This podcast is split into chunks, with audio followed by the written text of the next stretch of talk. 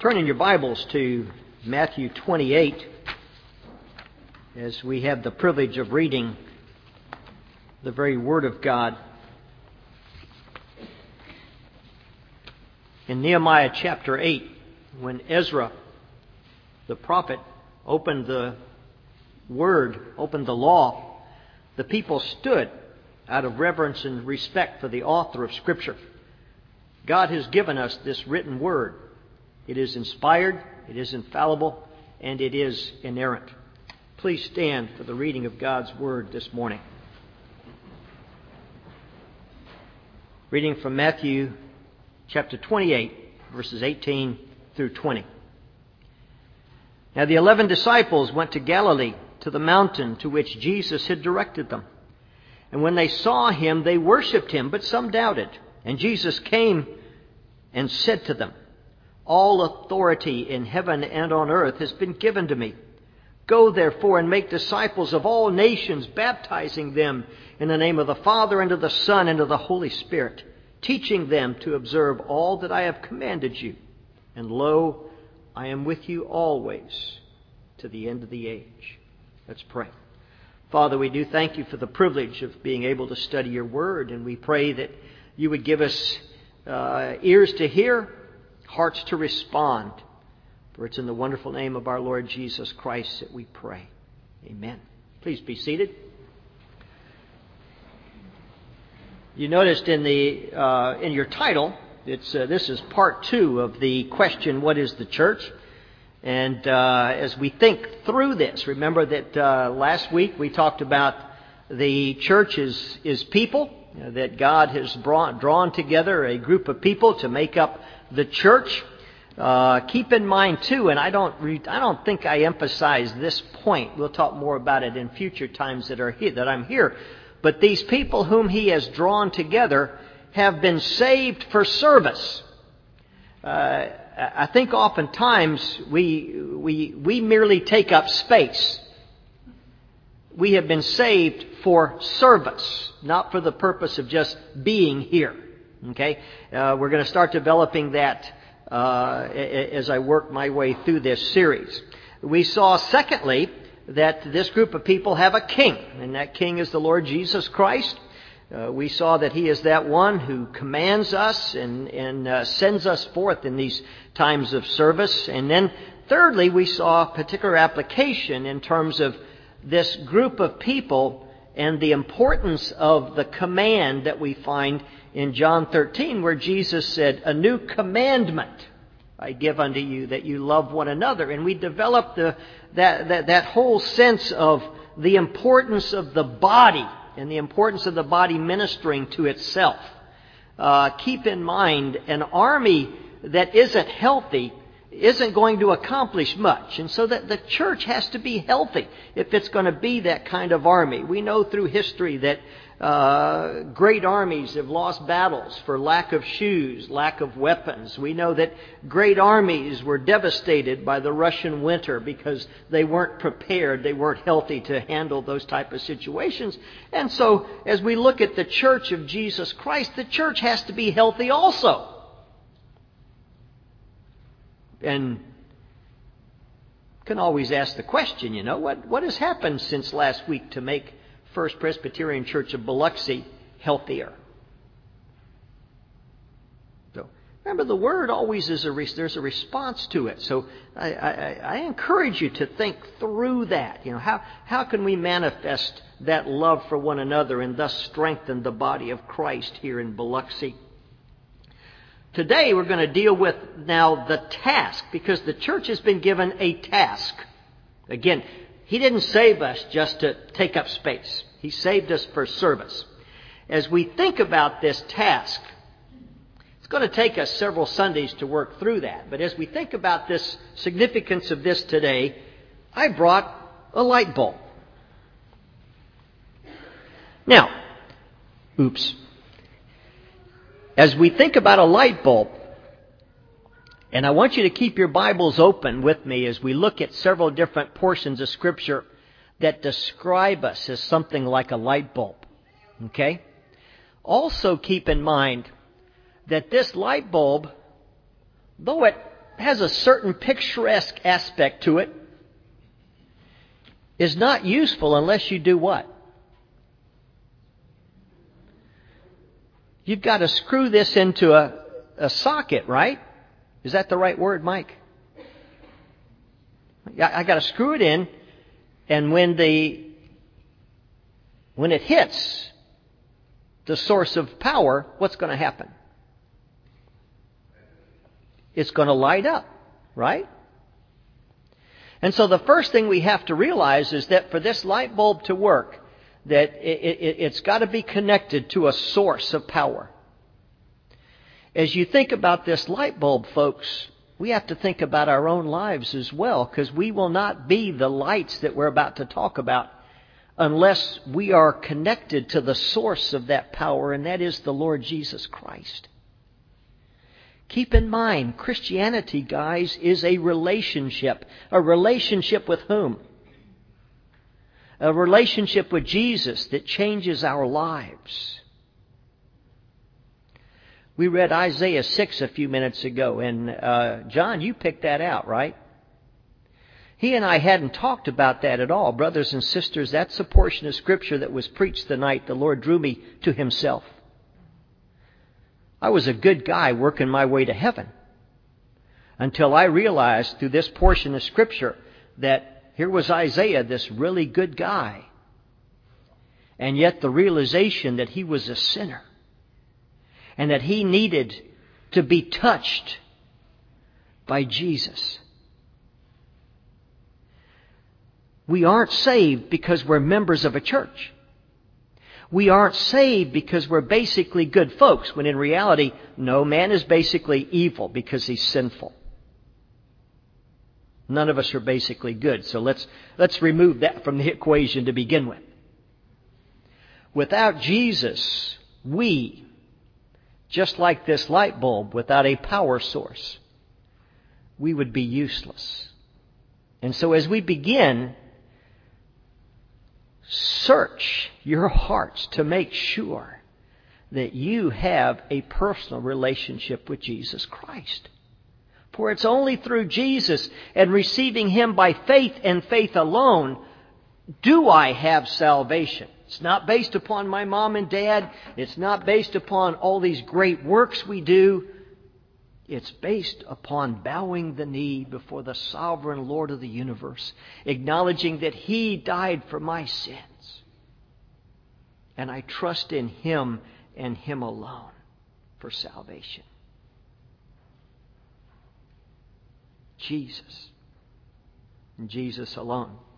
Or else we're just as useless as this light bulb in my hand.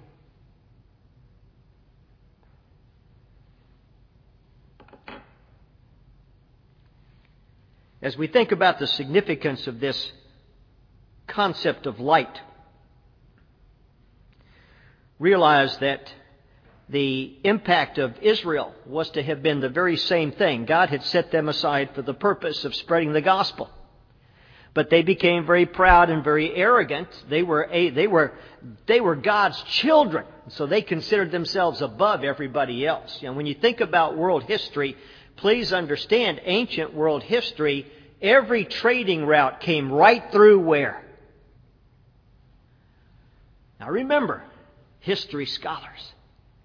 In world history, you know, the beginning of salvation was around what was known as the Fertile Crescent because of the importance of water. You had the Tigris and Euphrates over here, and you had the Nile over here, you had desert here, and no trade routes went through the desert, you see. And so they would travel you know, from that Tigris Euphrates basin to you know, along the, the, the Mediterranean sea coast and down into Egypt. And where was Israel? That's how come Joseph ended up in, in Egypt. You realize that, don't you? Those trade routes. And it was through those that it was through that contact with the nation of Israel that the name of the Lord was to be spread. This was their purpose. You read that in the book of Isaiah, using the phraseology of light as well. Within God's providence, that one who is the light. And turn to John chapter 1 as we begin our trek in terms of the study of light. John chapter 1, we'll be looking particularly at verse 5. These first 18 verses are commonly known as the prologue. They introduce the gospel of the, the gospel account of John in telling us about the, the Lord Jesus Christ. He tells us in verse 1, In the beginning was the Word, and the Word was with God, and the Word was God. He was in the beginning with God. All things were made through him, and without him was not anything made that was made. In him was life and the life was the light of men. The light shines in the darkness, and the darkness has not overcome it. Here we have the, the announcement of the coming of the Lord Jesus Christ, that one who is the very revelation of God, which is why John uses this particular term, Word. This is God's message to people. It was the climax of all of the Old Testament prophecies pointing to the Messiah. And now the Messiah is here. He's arrived. He is God's message to these people. And John the Apostle describes him as light. Light shines in the darkness, and the darkness has not overcome it.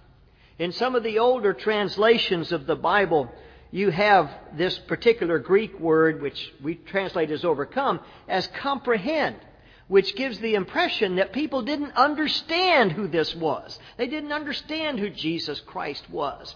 When in reality, the word itself has more of the connotation of victory, more connotation of triumph.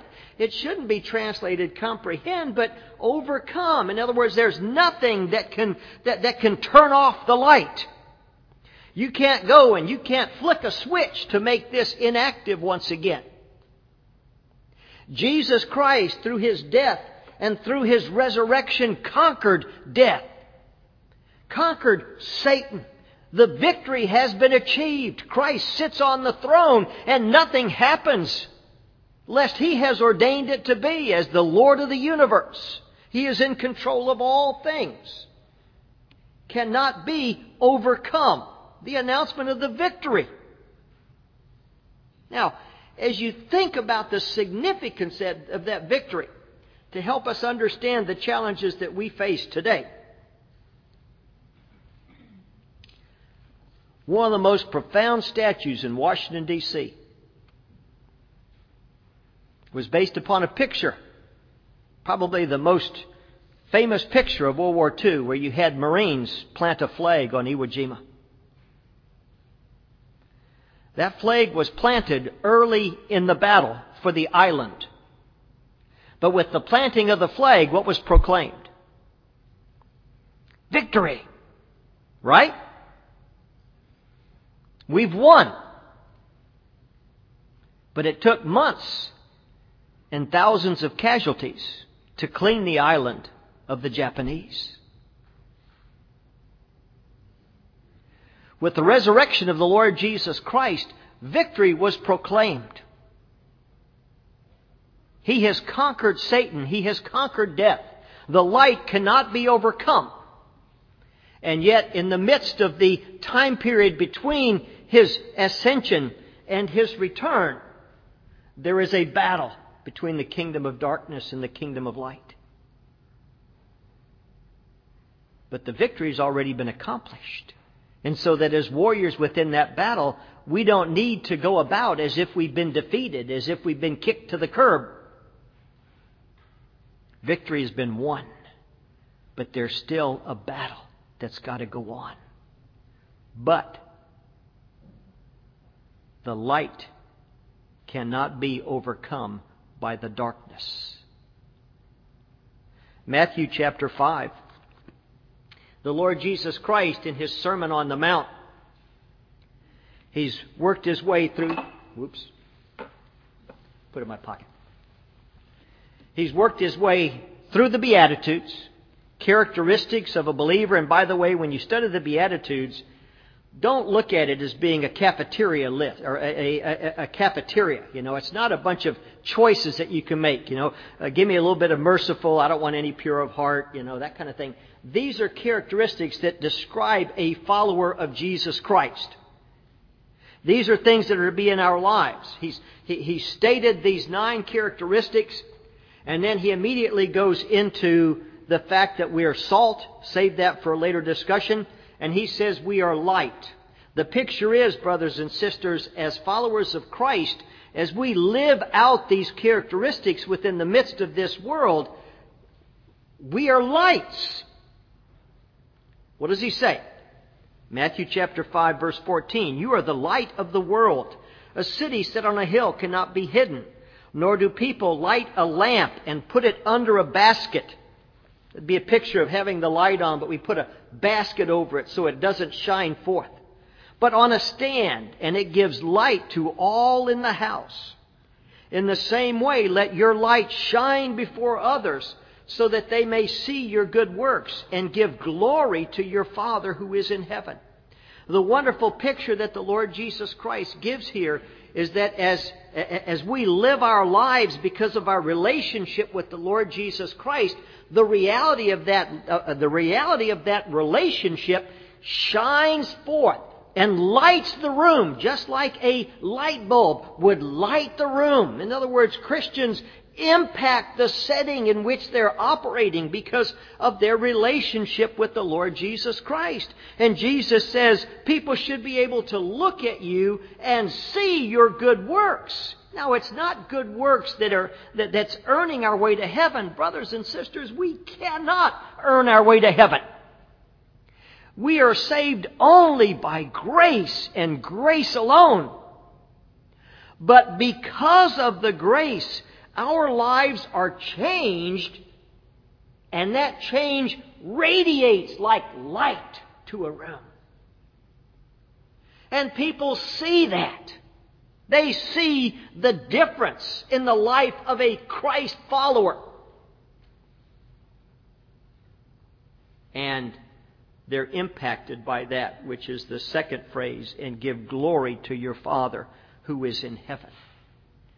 The reality of a relationship lived with Jesus shines forth just like a light in a dark room when you turn on that switch gives light to that room. Ephesians chapter 5.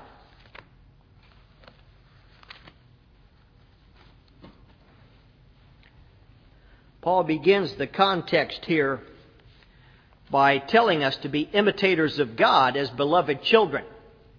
One of the beautiful theological understandings of the Reformation is the concept of adoption. We've been adopted. We've been made His children, and therefore we're to be imitators of our Father, imitators of God as beloved children. Let me pick up the reading in verses 7 and 8. Let me begin. Let me begin in verse six because seven begins with a therefore, and, and, and in the scripture, therefore is a connecting term, ties thoughts together. So, verse six: Let no one deceive you with empty words, for because of these things the wrath of God comes upon the sons of disobedience. Therefore, do not become partners with them. At the, uh, for, for at one time you were darkness, but now you are light in the Lord. Walk as children of light, for the fruit of light is found in all that is good and right and true. Paul sets forth the distinction that we were once in darkness. And you've got to understand that prior to a relationship with the Lord Jesus Christ, we were in darkness. But Paul tells us in the book of Colossians that we have been transferred out of the domain of darkness and into the kingdom of light or the kingdom of the Lord Jesus Christ. And so now that we have had experienced this kingdom change, we're to walk as children of light. And the word walk here means the daily affairs, the daily things that we do. It doesn't necessarily apply to how I put my left foot in front of my right. It applies to how do I deal with Sharon throughout the day? How do I deal with my grandson throughout the day? How do I deal with issues that come up all of a sudden that for which I'm not prepared? How do I deal with turning the ignition switch in my car and nothing happening? How do I deal with months that are too short for all the bills that are accumulated through that month? How do I deal with a coworker responding to me in anger. How do we deal with the daily affairs of, of life? If we are in the light, as Paul tells us here, then that means that, that our lives are going to be this, this light that shines forth as we seek to be what the Lord Jesus wants to be. And thus, Paul says, for the fruit of life, oh, excuse me, the fruit of light, you know, it's kind of like if you go to an apple tree, what do you expect to find? Apples, right? Go to a pear tree, what do you expect to find? Go to a Christian tree, what do you expect to find? The fruit of knowing Jesus, right? See, that's what Paul's talking about here. The evidence of is found in all that is good and right and true. One more, Philippians chapter 2. And I go end this section on uh, with the book of Philippians because it's got a great application. We'll look specifically at verse 15 of Galatians chapter 2, but a good place to start is verse 14. Don't often do well with this one. Do all things without grumbling or questioning. That's how he starts the paragraph. That you may be blameless and innocent, children of God. Oops, once again, adoption. Like father, like son. Right? See, children of God, without blemish, in the midst of a crooked and twisted generation, among whom you shine as lights in the world. So Paul's telling us that in the midst of all this blackness that's around us, the midst of all of these, this evil that's around us, you see, that uh, darkness that's around us, we shine as lights in the world. The idea of the evidence of that relationship with the Lord Jesus Christ that manifests itself in lives. That it's obvious we love Jesus. Now, you need to be careful here because some people will say, well, I'm just going to live that life and they're, and they're going to see it. Well, what if they don't know it's being lived because you love Jesus? It's kind of like when you study the life of Robert E. Lee. You know, was was he a believer because of his love for Jesus? Or was he the epitome of a southern gentleman? And it was in the DNA. Well, I personally believe that there was a relationship with the Lord Jesus Christ, but you have to be careful because most of the books written closely after his life, they almost deify the man. Know, he was called, he was named at West Point the Marble Man because it was like he was so perfect, he was chiseled out of marble. Okay? Now, you read about Stonewall Jackson, the guy was so unique, it was obvious he had to love Jesus. But that's part of the challenge, you see. Again, I personally believe that, that, that Lee did know the Lord Jesus Christ, and there were some writings that demonstrate that. But you have to be careful even as we examine our own lives. Are we merely good people, or are we this way because of Jesus? And that's the question that you have to ask. I'm to be a light, a light that shines forth, and that people see Jesus in me. Think about it. Paul is writing the book of Philippians to the church at Philippi, right? Right? We all agree? Okay, good. Paul's second missionary journey, he and Silas go through this part of Asia Minor. And in Philippi, they get thrown into jail because they were preaching about the Lord Jesus Christ. And in jail, what are they doing? They're singing praises and they're praying to God. An earthquake comes. The gate on the prison door or the, on the prison cell falls open. The jailer's about to thrust himself on a sword because he was responsible for the, all the guys in his prison. And, and, and Paul cries out, We're here! Don't! Don't do that. What'd the jailer say? In modern vernacular, I want what you guys have. Right? What must I do to be saved? Is what's recorded in that account in the book of Acts. That man saw in the life of those individuals something he wanted because there was such a fulfillment in their lives, such a light that radiated in their lives. And he knew he didn't have it. And he wanted it. Could people look at our lives and, and see that same thing? You know, that's often why we, need to be careful when we pray because, you know, it's almost like, Lord, spare me from evil times. When do people see how much we really love Jesus? When everything's hunky dory? When? When we go through tough times, right? You know, Paul wasn't on the Italian Riviera sipping on a Dr. Pepper and soaking up the rays. He was in jail. Far from an ideal place to be. And yet, as we find in Philippians chapter 4, where he says, I've learned to be content. For in Christ I can what?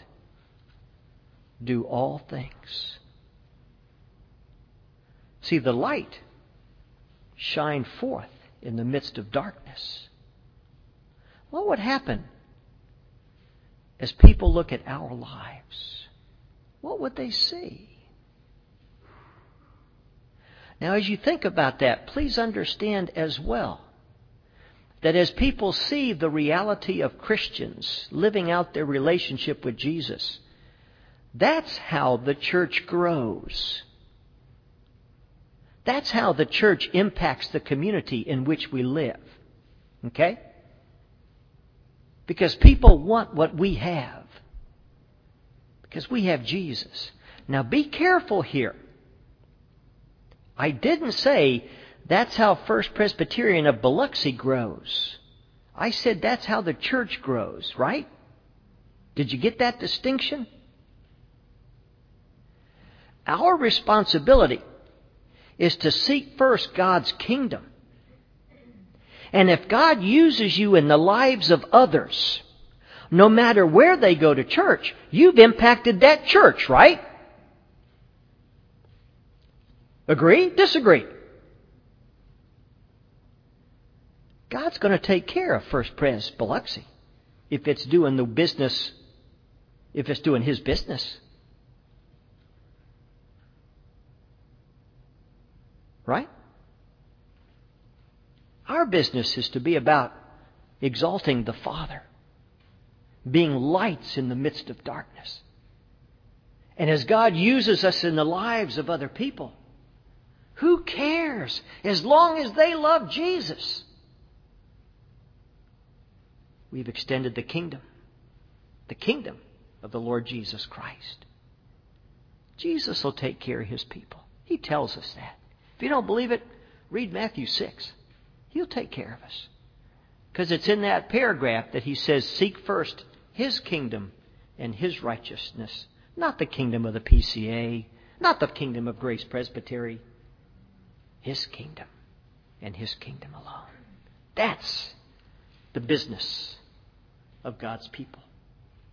Lights in the midst of darkness. Let's pray. Father, we do thank you for salvation. It is a gift, a gift that we could not earn, a gift that we could not buy, a gift given to us that ought to so motivate us that our lives are lived in such a way that people see the reality of that gift in our lives. Oh, strengthen us to that end, dear Father. For it's in the wonderful name of Jesus that we pray. Amen.